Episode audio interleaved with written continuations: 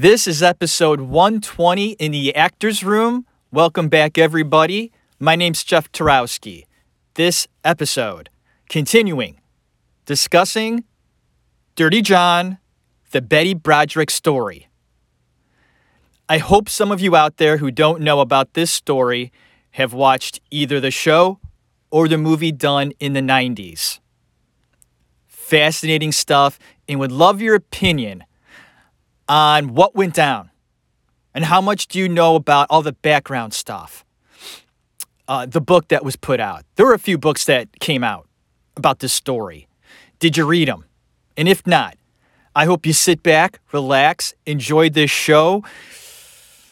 Talk about a bad marriage. And I feel sorry for those poor kids. After you hear about this story, you know what I mean. So, here we go.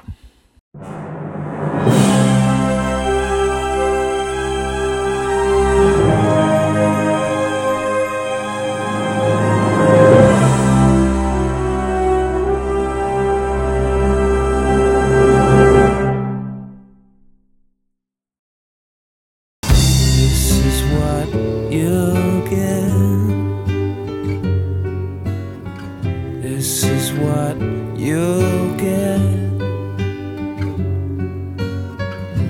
This is what you'll get when you mess with us.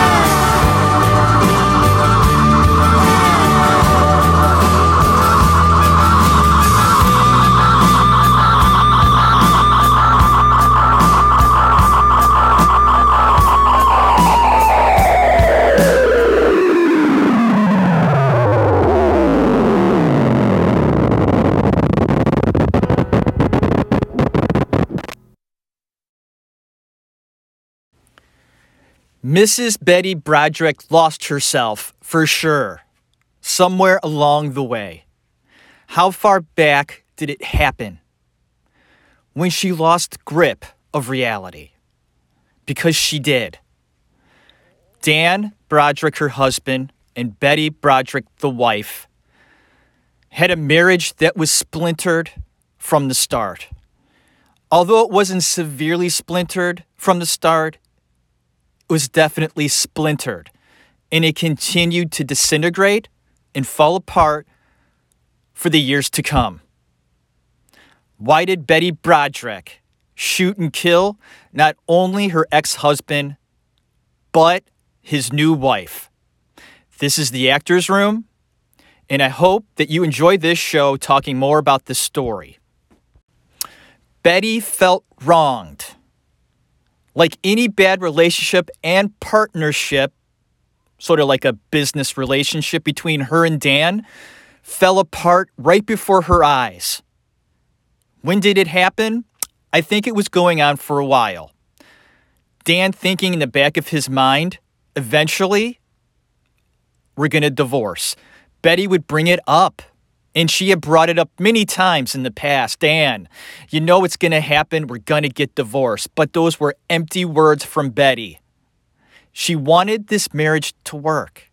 And although I don't think she loved Dan at all, she was happy with the partnership, the business relationship from her end.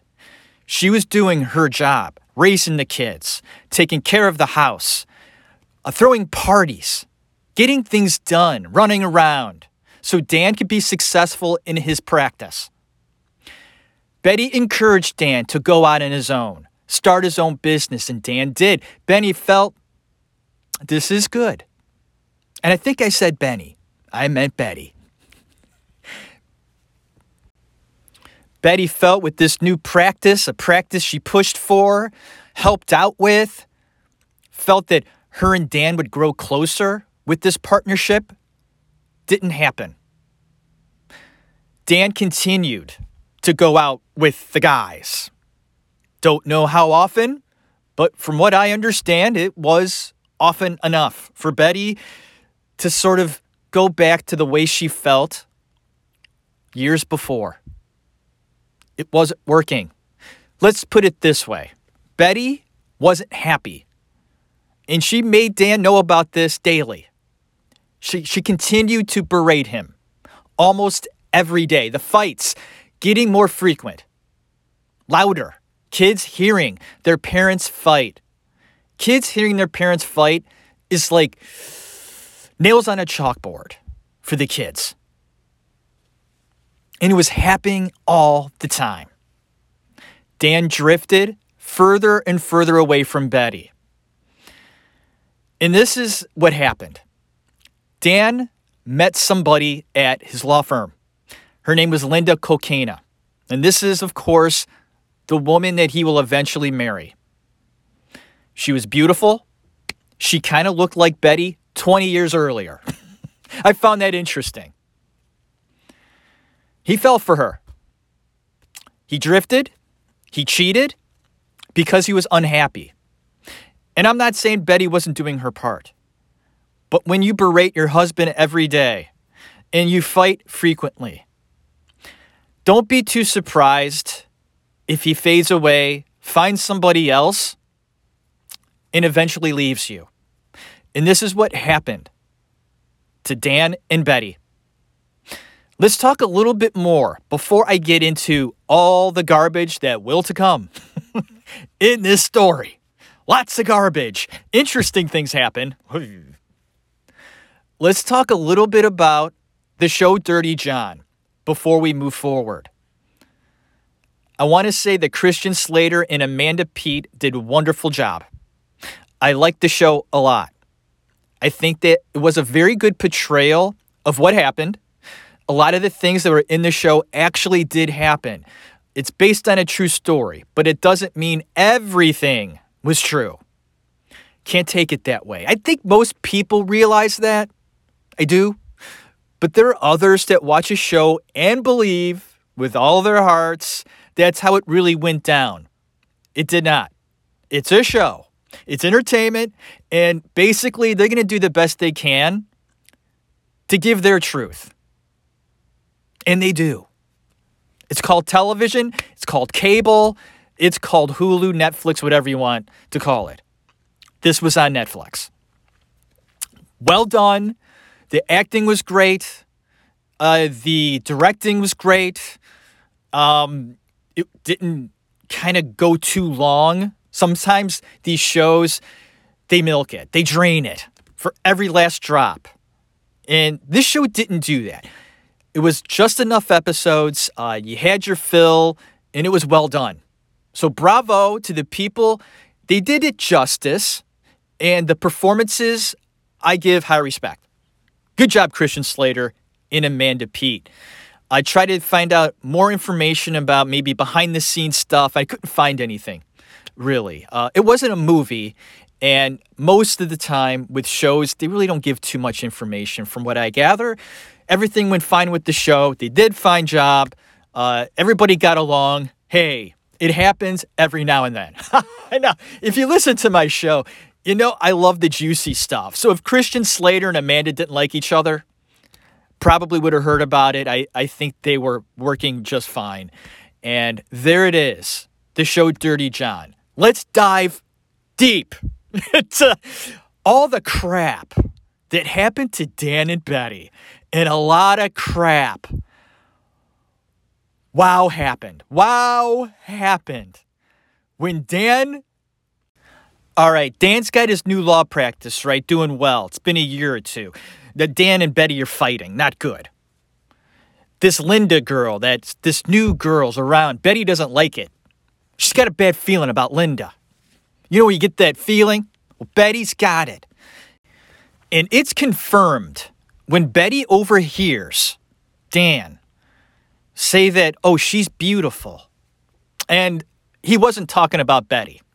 Later on that night, she approached Dan about this and asked him, You said somebody was beautiful at the party. I overheard you say that. Who are you talking about? And dummy Dan, dummy, dummy Dan, dummy Dan says, Oh, uh, the new girl in the office. And Betty says, What's her name again? And Dan says, Oh, Linda. He actually said that. He was honest, saying that he felt Linda was beautiful. Can you imagine that? Okay, now Betty is furious inside. She's, uh, it's starting to, like, there was a flame inside, this little flame, this little Linda flame. And now this little flame uh, grew beyond proportions that even Betty didn't understand in her body. She knew just then that Dan, if not at that present time, will eventually have a thing with Linda. She just knew it. And that feeling was also confirmed months later when on Dan's birthday, she went to his office to surprise him during lunch. Brought a cake, got all dressed up, walked in the office, said, Where's Dan? Big smile on her face. The secretary said, Um, who are you? Betty doesn't go to the office very often. Said, I'm Betty, I'm Dan's wife. The secretary said, Oh, he's not here right now. He went to lunch with his assistant. Guess who that was? Linda. Betty felt a little awkward about this, of course. Wanted to surprise Dan. He's not there. She sits in his office and waits for him to come back. But as she enters Dan's office, she sees balloons everywhere, gift wrappings on the floor, a cake on the desk half eaten, and wine bottles in wine glasses that are drinking from, drunken from. She's seething, and she should be. Betty, I would be seething too. Alarm bells going off in my head. She waited for a while. From my research, it tells me she waited until it got dark. She couldn't wait to hear his explanation. Went home, waited again. Mind you, this is Dan's birthday. Okay. He's gone all day. But this was Dan. This is how he operated. He came home late that night. Birthday boy. A little buzzed. Betty, get this, took all of his clothes. Well, I take that back. She didn't take all of his clothes. She says she took clothes from his closet that weren't his favorites, but she put them all into a big ball in the backyard, threw some gasoline on these clothes, and waited till Dan got home. confronted him, asked him where he was, what he was doing, explained. She waited for him all day at the office to surprise him with a cake, looking good. Dan says, You're crazy. I went to lunch and I had a meeting and it lasted longer than expected. Nothing's going on between me and Linda. Get it out of your mind. And Dan really wasn't too upset about it. He was just explaining to Betty that it's not what you think. That's what they all say, right? it's not what you think, sweetheart. Well, it's exactly what she thinks, by the way. She knows it. Dan knows it. Hell, even the kids probably know it. She leads him to the backyard, lights a match, and throws it on the bundle of clothes. That goes up in flames. In front of Dan, he watches his clothes go up in flames in the backyard. True story. I can only imagine the neighbor's reaction to that. Uh, seeing a bonfire in the backyard of clothing. I'm sure it was a treat living next door to Dan and Betty, the wonderful neighbors. Betty still at Dan, asking about Linda. Often. Dan denying. All the time. Telling Betty she's crazy. It's not happening, Betty. It's all in your mind. This does something to Betty. Now, Betty knows what's going on. Any wife would, or husband, if they're being cheated on. You just feel it in your bones. And as much as Dan may tell Betty that she's crazy, Betty knows. And she actually took Dan aside when he entered the house one evening and gave him an ultimatum. She said, Dan, you either fire Linda tomorrow or you move out of the house. Ooh, strong words. Dan didn't even flinch. didn't even flinch with his response. He said, Betty, you can't tell me who to hire or who to fire. That's my business. And another thing, if anybody's going to be moving out, it's you. Dan is starting to get real sick and tired of the accusations, even though they're true. He's got to hear it often, and he's just sick and tired of it. She is trying to run his life, and he has nothing to do with it. He's reaching the edge, and it won't be too much longer until he leaves, and he does. Not long after that, he tells Betty one evening he's leaving. She says, What? Where are you going? He says, I need to be alone for a while, collect my thoughts, figure some things out. I mean, she's not surprised with this. I think that she realized at that point Dan was taking it to the next step. Maybe uh, she felt he didn't have the balls to do that. But Dan actually showed some balls here by saying, Betty, I need some space. I need to think about some shit. And Betty, scared, says, fine. And I, this part's really interesting because that night, it happened at night when he told her this. He says, Do you want me to leave now or in the morning? And Betty says, It's up to you. I don't care. You could stay or you can leave right now, whatever you decide. Dan decided to leave the morning and not right there and then. So he actually spent the night in their bed right next to Betty. What? I don't think I could do That's weird. Don't you think?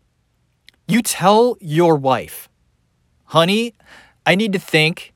I'm leaving. Uh, you might want to leave right then and there. Why the hell would you stay? How could you sleep that night next to Betty knowing what you just gave her? This this information, this news. It's like, whoa. I know I wouldn't be able to sleep. Well, first off, I wouldn't be in that bed. I would be out the door. I mean, what? I think that is. It really shows Dan in a light that's awkward and shows something about him. Uh, he's his own man. Uh, he's not going to have anybody pushing him around. I think that he was so done with her at that time, so detached. He felt it was no big deal to s- stay one more night. I, when you're that detached from somebody, and Betty should have seen that. If he's staying that night, I- I- it's over. She's hoping it's not, but Dan moves out the next morning. Trying to figure out the uh, living situations between everybody is a little difficult. I guess the house they were staying in at the time in La Jolla had some problems with the foundation. There were some cracks. so they moved temporarily to another location until their house was fixed. So I think at this time they were in some other location and Dan decided to move into the broken house. okay. It wasn't very furnished, but Dan was just happy to get away from Betty. He was pretty done at this time. Betty doesn't know that. Dan is buying his time. Betty's hoping it's this is something he's going through, a midlife crisis. He bought like a red Corvette. Okay. She felt he was just going through something. Work out your shit. He'll be back. Even if he is seeing this floozy at the office, right? It's a phase. You know, he'll get over it. And in a few months, he's going to come crawling back. He'll miss me. Betty feels that. She believes it. He'll be back. Uh, Dan ain't coming back. He's got a thing with Linda going on. Of course he does. Everybody knows it. People in the office know it. Linda walks around like she owns the freaking place. I don't want to get too much into Linda. I think that's a very touchy subject. I do. I don't know enough about her to make an opinion.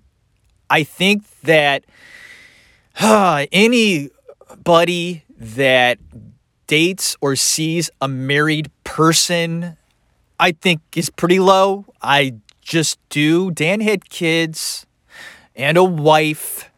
Find your own man. You know how I feel about this. I know these things happen. It's you don't want to place too much blame on Linda. It just happens, I guess. And from what I gather, from what I learned about Linda, she seemed to be an okay person.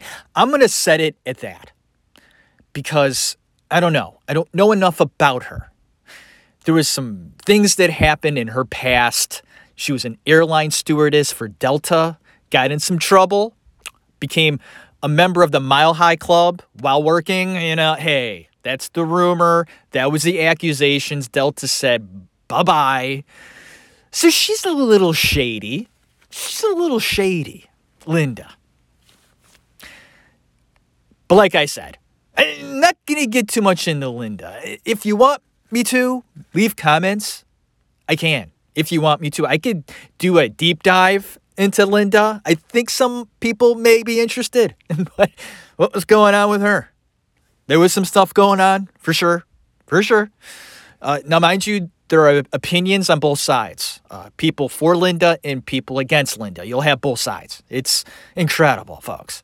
And then you sort of have to make a way in the middle uh, and have that make sense.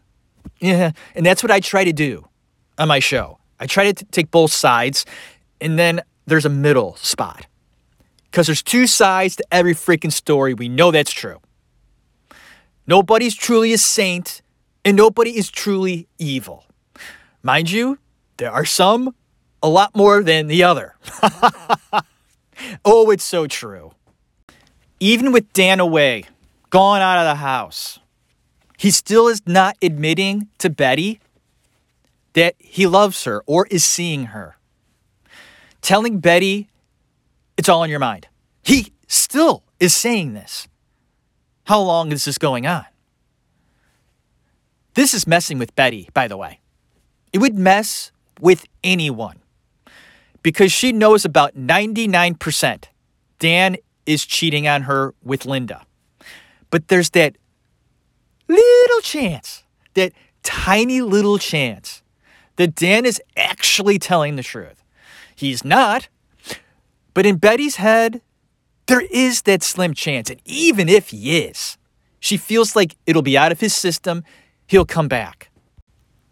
Well, finally, finally, finally, Dan gets up the courage to tell Betty, yes, you're right. You were always right. I just couldn't admit it to you. I love Linda. Finally tells Betty this, and I want a divorce.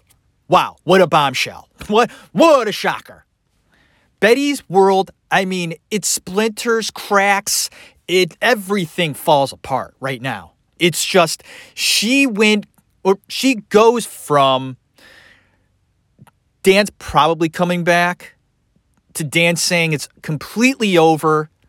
I love Linda and divorce. Of course, Betty has a complete meltdown. She loses her shit completely. I think first she screamed and yelled at Dan. Don't know how long that happened. Probably 10, 15 minutes of screaming and yelling. And after that, she just fell apart completely. Like jelly. She sobbed, she cried, she wails, and she is in a state that has Dan very concerned. Now, mind you, Betty attempted suicide in the past when things were really bad. And Dan felt bad about it, even though he was fooling her or trying to, but lying to her. He really did care for Betty and was concerned that she tried to commit suicide. And he starts becoming concerned again. I mean, this is a woman he's got four kids with, and we're married for a long time. They experienced a lot together. So he does have feelings for her. He's not completely cold. He drifted away. He found somebody else. The marriage just wasn't happy, but he still cares for Betty. Of course he does. Betty's not taking it well, of course. And he stays with her that night to comfort her, giving her advice, asking if he could drop her off for help. She's that bad. In this, I don't understand what happens next. He spends the night with her, right? And that's exactly what he does. He spent the night with her. they have sex that night. Dan confirmed it. Betty says it. Dan confirmed it. To make her feel better? I mean, how does that happen? This relationship is really weird, folks. I think you would agree with me there. Dan says, I want a divorce. I love Linda. And hours later, they make love. I place a lot of blame right now with Dan in this area. You're fucking with her, sir. I don't approve of this. It goes to show what kind of guy Dan is. As far as women go, how he treats them, how he feels about them, where he places them in his mind, within his soul. I don't like it. I don't. He fucked with Betty right there. And he continued to mess with her head. Okay? Um and you'll see what happens when he does that. He's got her going all sorts of different ways. How is she going to deal with this? Betty is now faced with a very mind blowing uh, situation. He's got his shit together, Dan. A successful practice. Dan makes millions a year. And Betty now has the kids. Dan's out. She's raising these kids on her own. She's faced with this and doesn't know what to do. She feels that talking to a lawyer will do her no good because Dan's the best, right? He's gonna fuck me, she thinks. And there are certain things that Dan does because he knows the law very well that will not be in Betty's best interest. She's concerned, and she should be. She better play the game. She must play the game. Will she play the game? I mean, it's in her best interest to, and lawyers tell her that. Listen, Betty, this very unfortunate situation has been placed at your feet. There's no doubt about it. It's sad, but you have to toe the line here. And my advice to you, and this is coming from the lawyers, they say play good, play nice, and make it a clean cut. A lawyer is going to do all they can from Betty's side to give her a good deal here with the divorce. She has the kids, she's a good mother, so she will get a nice settlement here with the divorce, with payments, monthly payments, if she plays nice. While Betty does not play nice. She feels that this partnership has been ripped apart and she wants a lot more than she can get. Dan is going to pay and he's going to pay big. And she does this, and this is from me. And I think this to be true. She does this to make it so difficult for Dan that he may want to come back to her and the kids. That's the only reason why she's doing it. To have Dan back. The partnership, her way of life, the money. Her spending habits have changed dramatically. Her social life also changing with Dan in the house in her life. I mean, she goes to parties with Dan. They go to these big dances. I mean, Dan's rolling around with elite people every day. So they go to like ballrooms and big parties. They dress up. They would wear these beautiful outfits. Dan would get a cape on, a hat. I mean, they were all about it, like this elite world. When you make millions, you play that game too. And she loved that game. Although she didn't love Dan, she loved that partnership, the marriage itself. She loved it. She was bothered by Dan, but she was willing to put up with that, to be a part of that world. And she suffered for it in the beginning, and you know it.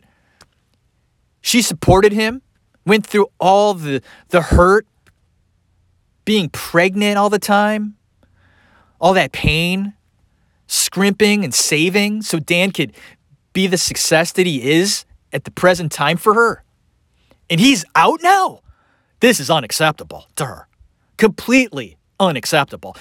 She has one vision, and that is there is Dan and Betty, or there is nothing at all. Folks, that's where she's at at this time. So she's going to make everything difficult for Dan. I mean, here's Dan, right? Out of the house, having the time of his life like a single man again, but he's with Linda. I think she is around his house a lot. Betty is furious when she finds this out. That bitch. She called her the C word. Can I say the C word on my show? I don't know. I've never said it in my show, I don't think. it's a really dirty word. And I feel dirty saying it. I have probably said this word maybe 10 times in my life, and I may surpass that in this show because Betty says it a lot in describing Linda. She's the cunt. Oh. what a horrible word. But Betty uses it a lot during this time. He's with the, you know what. and he's living this life, right? No kids. Betty decides to do something she should have never done. She dropped her kids off one by one at Dan's house at night. The first one was Kim, the oldest daughter. She had a fight with Kim or something really stupid. Got pissed at her, told her to pack her shit. We're going for a ride. Where are we going? Kim says. We're going to your father's house, bitch. She was, uh, Betty so lost her mind somewhere down the road. This fucked up road. That she was calling her kids names uh, and meaning them. She was calling Kim a bitch, a little slut on the car ride to her father's house. She dropped her off at night. Dan wasn't even home. She cried, I guess. I think she found a way to get inside the house. I think. Dan wasn't there. Dan uh, got home later that night because he wasn't expecting his daughter to be there. It's not like Betty picked up the phone, left a message, or notified Dan, oh, by the way, I'm dropping off my daughter, your daughter, our daughter. Kim, be prepared. Uh, come home early. I'm dropping her off at five. I guess Dan says that Kim was in the house just crying her eyes out, not knowing what was going on. Betty dropping her off, and she's alone. This is a bad move by a mother. And then she continues to drop off the rest of the kids one by one. And she's dropping off these kids, some of them very young. Dan's not even home at the time. I don't like this. She's using the kids for ammo against Dan. Ah, how do you like this now, Dan? Mind you, Dan, he works all the time. He wasn't that stay at home parent. He doesn't know what Betty does, what she puts up with, what she has to do to raise kids. Dan really didn't raise his kids up until that point. And Betty's thinking, aha, he'll get to see what it's like. It's a lot of work. okay. And it is. And Dan did the best he could. Was upset that Betty would do this. What kind of mother would do this? So he kept the kids. And I'm glad he did. There's a lot of points against Dan, um, but he does the right thing here and doesn't give the kids back to Betty. Say, I don't want them. He keeps them. This pisses Betty off. Her plan is backfiring big time. She felt Dan couldn't do this, and Dan did struggle being a single father with four kids. He had no clue what the hell he was doing. The kids say he was just a mess, not knowing what to do. He worked all the time. So he hired housekeepers and nannies, and he, he did these things because he had to. And they struggled, but eventually things got, I don't want to say comfortable, but decent with the kids and Dan. This blows Betty's mind that Dan actually kept the kids. And there would be many situations, occurrences that happen that goes to show Betty losing her mind at a rapid pace during this whole thing. She can't deal with the fact it's over. Dan is gone. He moved out, he stayed out, told Betty he wanted a divorce, that he's in love with another woman, that eventually they're probably going to get married. He keeps the kids. She's alone. Lawyers telling her, Betty, what, are, what are you doing? Why are you doing this? Giving your kids up the way you did. That was, you know, you love your kids, but does she? Is she so gone now that she doesn't care for her, her kids like she did? Because if she did, she would never have dropped them off like that. No mother would do that. Dan wants to sell one of their houses, says, We don't need it. It's just sitting there. I want to sell it. Betty says, I want to be a part of that, of course. It's my house too. So they go back and forth with prices. She doesn't want to give up the house. Dan wants to sell it. She says, I'm not happy with the price. It's just never going to happen from Betty's side. Dan gets so frustrated, he makes it happen through the court system. He's had loopholes that he can go through, sells the house behind Betty's back. She's so infuriated with Dan. She gets in her car and runs into his house with the kids in the house. Folks, she rams her car into his front door because Dan eventually will buy his own house. She hates the house, of course. Betty hates the house, hates the neighborhood, can't believe Dan actually bought that house, rams right into it with the kids in the house, like I said. Not good. The kids are going through this thing where Betty is out of it. She's a loon, folks. Betty is a loon. I really do hate to say it. This is a woman who went off her nut. It happens. And Dan had a big part in this. I don't think he fully accepted that. I think he knew Betty was off all through his marriage. He didn't do the right things. He wanted to teach her a lesson. You can't act this way. And he would penalize her, saying, if you keep messing up, I'm going to be taking money away from you every month. He had a set price that he was giving her every month and made, you know, little deductions from time to time, making it more difficult for her, uh, treating her like one of the kids. You know, Dan was known to be strict. That's how he grew up. He was strict with his kids. They fucked up, they felt the wrath. He yelled, he even spanked them, grounded them, took things away. When you were living in Dan's house, you were going to follow his rules. Betty was more loose about that stuff. She was the fun parent. It usually works that way, folks. You got the strict parent and you have the fun parent. And together, it kind of makes sense, right? Okay. You kind of need both. And when they split, now they're with the kids, anyway, are with the strict parent. And especially the younger kids, the two younger boys, they miss their mom a lot. They really love their mom. She spoiled them. She let them run around and have fun. And the boys wanted to be with their mother. And even though Dan witnesses Betty run into his house with a vehicle, he still allows the kids to see Betty on a limited basis, of course, but he still allows it. He didn't have to.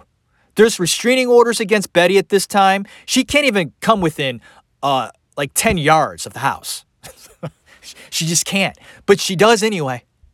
She will enter the house, destroy things in the house, spray paint. I'm not kidding. And she just went and overstepped these boundaries that she wasn't supposed to.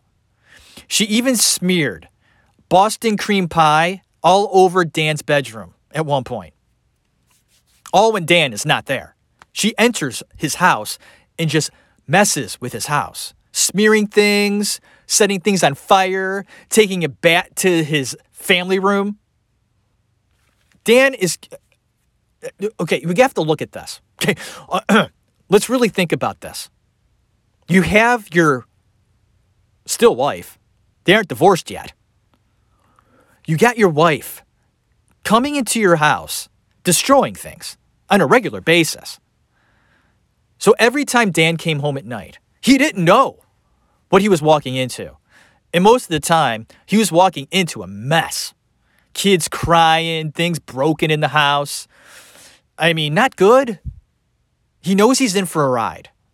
And Dan, this is where it went wrong for you and what you did.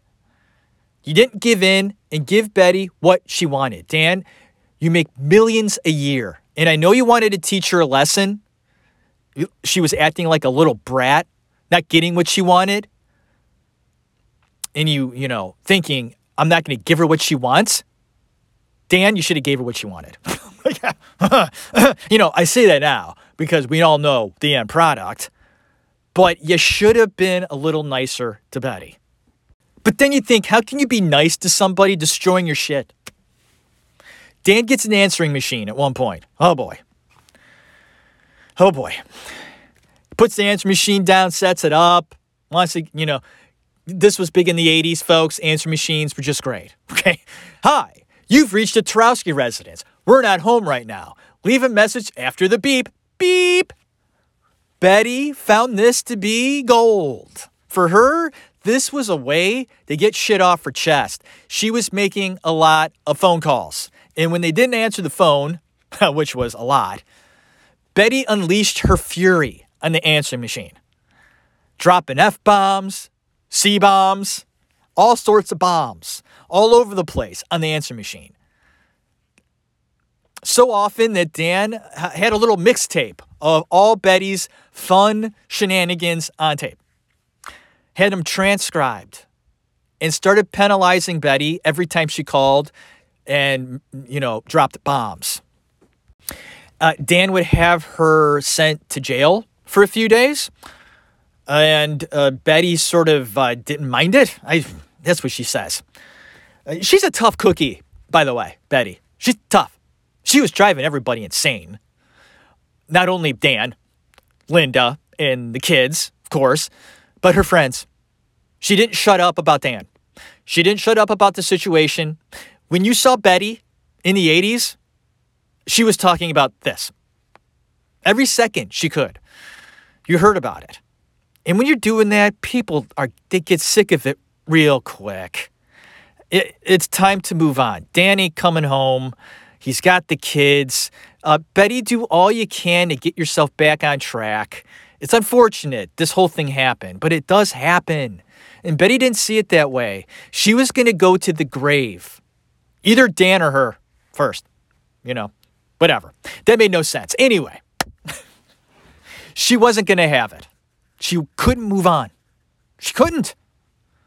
People started to catch on to this, getting worried. She would go and visit not only lawyers, but shrinks. Because of the way she was acting, the courts were saying, you got to talk to somebody. And she did. And in her sessions, she would tell the psychiatrist that she wanted to kill Dan. And because she said this, the psychiatrist had to f- phone call Dan and tell him this. Uh, Betty's saying she wants to kill you, Dan. I'm just, we have to tell you that. They were concerned. Everybody was. I don't think Dan felt that Betty had it in her.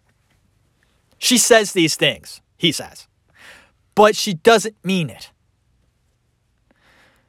I don't think Dan knew how fast the wheels were spinning in Betty's mind, losing grip the way she was of reality. I think Dan felt she was just pissed, you know, like super pissed. Uh, you know, and eventually she'll get it. I'm not coming home, and she'll move on.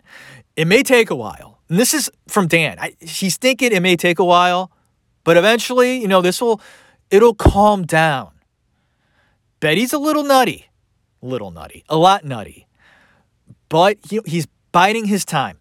Eventually, the courts will work out their divorce in time. Dan knows what he's doing, okay? And it'll all eventually calm down. Dan ain't gonna calm down. And on one end, you have Linda, the mistress, the other woman, being told by her friends and family, get away from this situation. This isn't good. They see it too. But Linda loves Dan.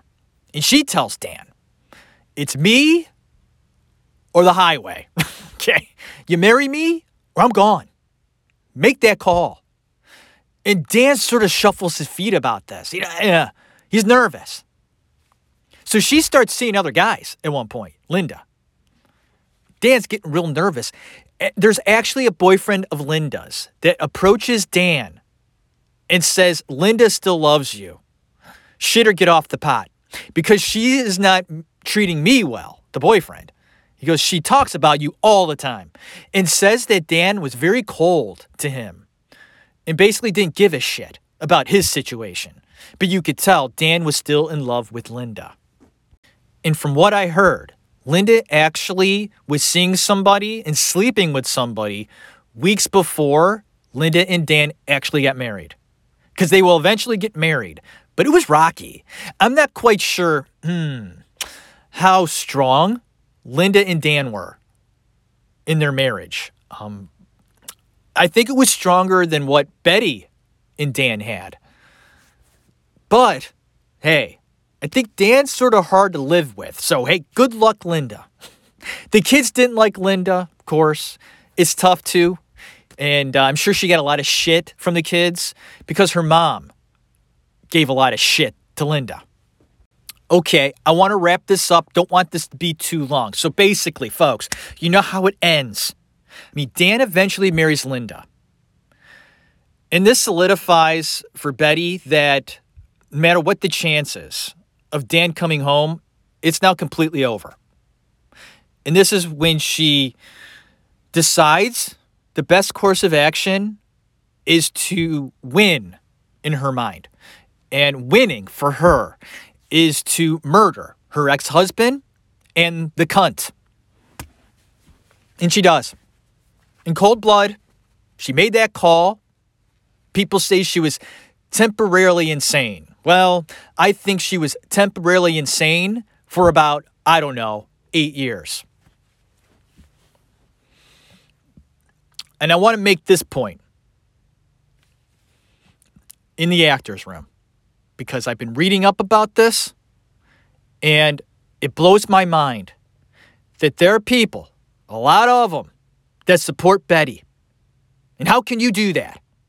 I mean, hey, she even admitted to shooting Dan. And I get that Dan was messing with her in certain ways. He wasn't the best husband, but she wasn't the best wife. And as far as the divorce goes, both of them were doing a lot of wrong things. Both. Okay? Both. It doesn't give her the right to murder. Nothing gives anybody the right to murder. End of story, exclamation point in bold. And it cracks me up, this victim blaming thing, right? And those of you who listen to my Chris Watts show in Shanann, I tried not to victim blame. Even though there was a lot of things Shanann did I didn't approve of, how she raised her kids and how she treated Chris, and she sort of scammed her way through certain situations in her life. But that didn't give Chris the right to murder her and the kids. And I never said that. People think I do, but I don't. I get reamed for it weekly about my Chris Watts shows. Believe me, the way I just rip Shanann, and I didn't. People think I did. I never did. And no one deserves to be murdered. But Betty deserved to murder Dan? Are these the same people that are telling me that I should never say anything wrong about Shanann in the Chris Watts story? I mean, how dare I? I mean, as soon as somebody dies, they're saints automatically, no matter what they did in their life. That's what? What? Some asshole walking around doing assholey things, okay? Uh, walks down the street and gets run over by a drunk driver, and now he's a saint and we can't talk anything bad about him? No, no, no. Doesn't work that way. That's not reality. I live in reality. I know, it's crazy, right? This crazy thing called reality, I live there. It's cr- uh, my reality anyway. you may not agree with my reality, I guess, but that's it. And I wanted to do this show because of that. I find it fascinating because I feel like I, I'm not walking around in reality. People uh, supporting Betty for murdering. What? I don't know. I am I wrong on this? Is there a right time to kill? And the death penalty comes up. You know, eh, if somebody murdered your child, your brother, your sister, your mom, your dad, murdered them, and they're now gone because of the decision someone made to take your loved one's life. You would be okay with that, right? And not having they them pay the ultimate price, an eye for an eye. It's so hard to say that because most of us don't know what that's like. But when it actually happens, right? And you're faced with that.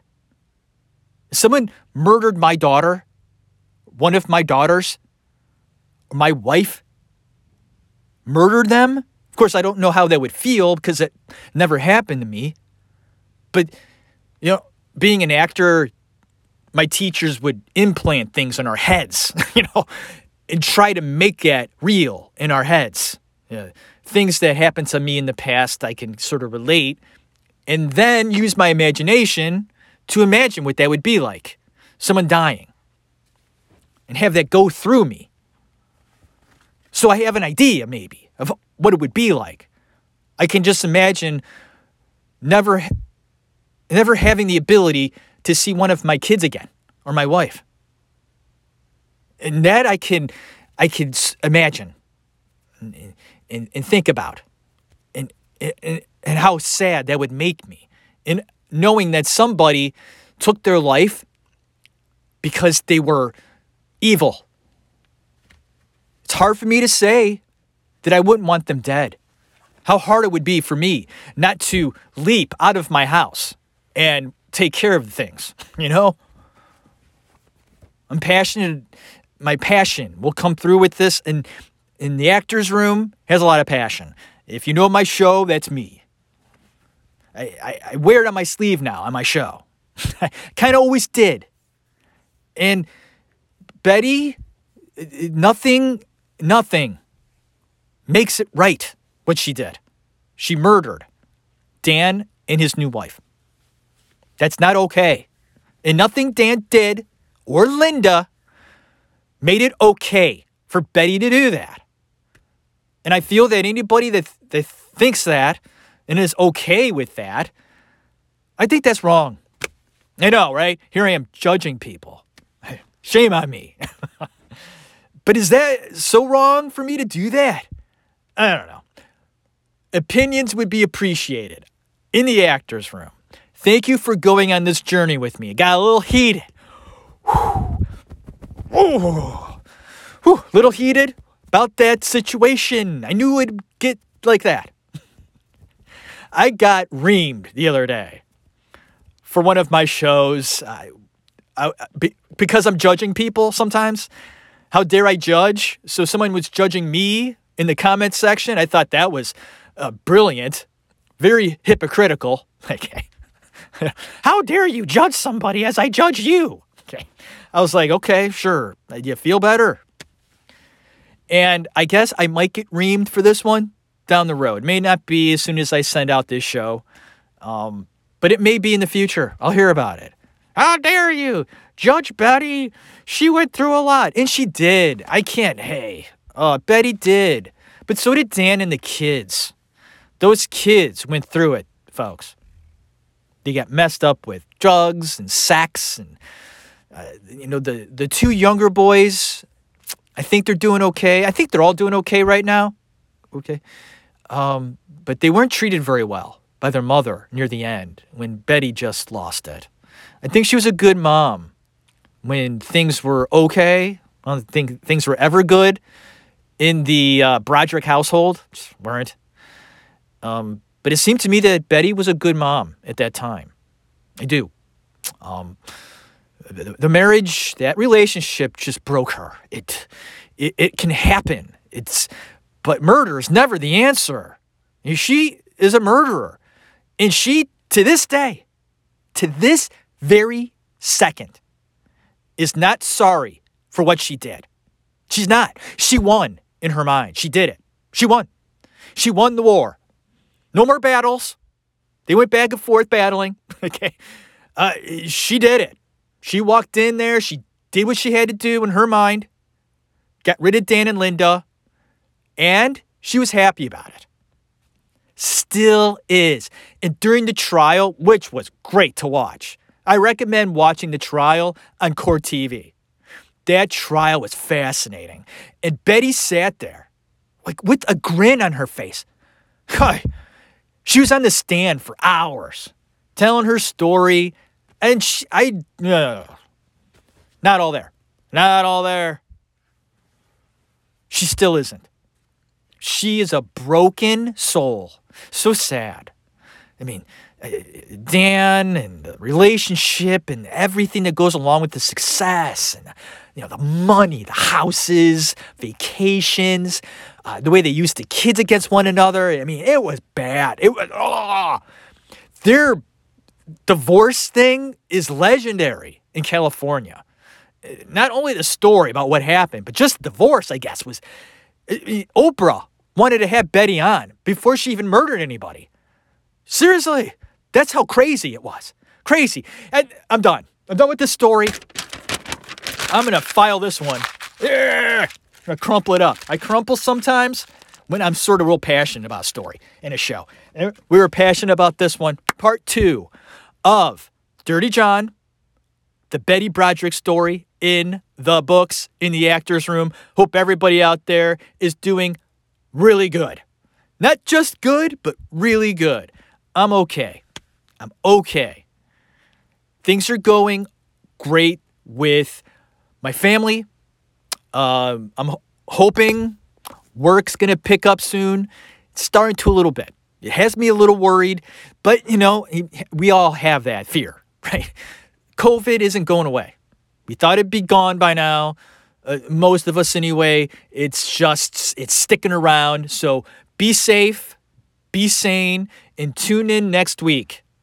We're to do a show I'm kind of scared to do. kind of, uh, this actor slash director slash writer slash producer slash douchebag is so fascinating. He's a douchebag. He knows he's a douchebag. I really like this guy. It really worries me. I don't, and there's going to be listeners that go, Jeff, why do you like this guy? There is something about this guy. His name is Vincent Gallo. One hell of a guy.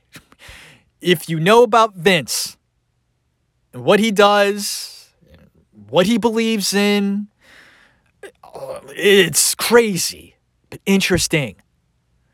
Next week, Vincent Gallo coming at you. We're going to talk about that guy. Do some research on your own about Mr. Gallo. You'll be scratching your head going, oh my God. These people exist on the planet. Vince, next week in the actor's room, I'm going to try to reach out to Vince. I'm going to see if I can get in touch with Vince. I've been having a hard time getting in touch with people lately. Don't know if it's because of COVID or people are just really weird about talking about certain things. I don't know. But I've recently found it difficult to get in touch with certain people. Maybe Vince will reach out. and if he does, I'm going to be a little scared. I like Vince. I do. I respect Vince in a lot of different areas of his life because I can't do certain things that these artists do. So I find them fascinating, and I think you will too. Tune in next week. Look up Vince. Okay, if you uh, you might recognize him. He's not mainstream. He's not. Most of you have no idea what I'm talking about. But if you look him up, you're gonna be like, "Whoa!" Hope everybody out there tunes in. If not, I'll see you in three weeks. Not probably two weeks. Go out, watch a show tonight. Okay. Put in one of your favorites. Enjoy it. Have a drink. Have two. Be responsible. Be responsible. But have fun, right? God bless you. Have a good one.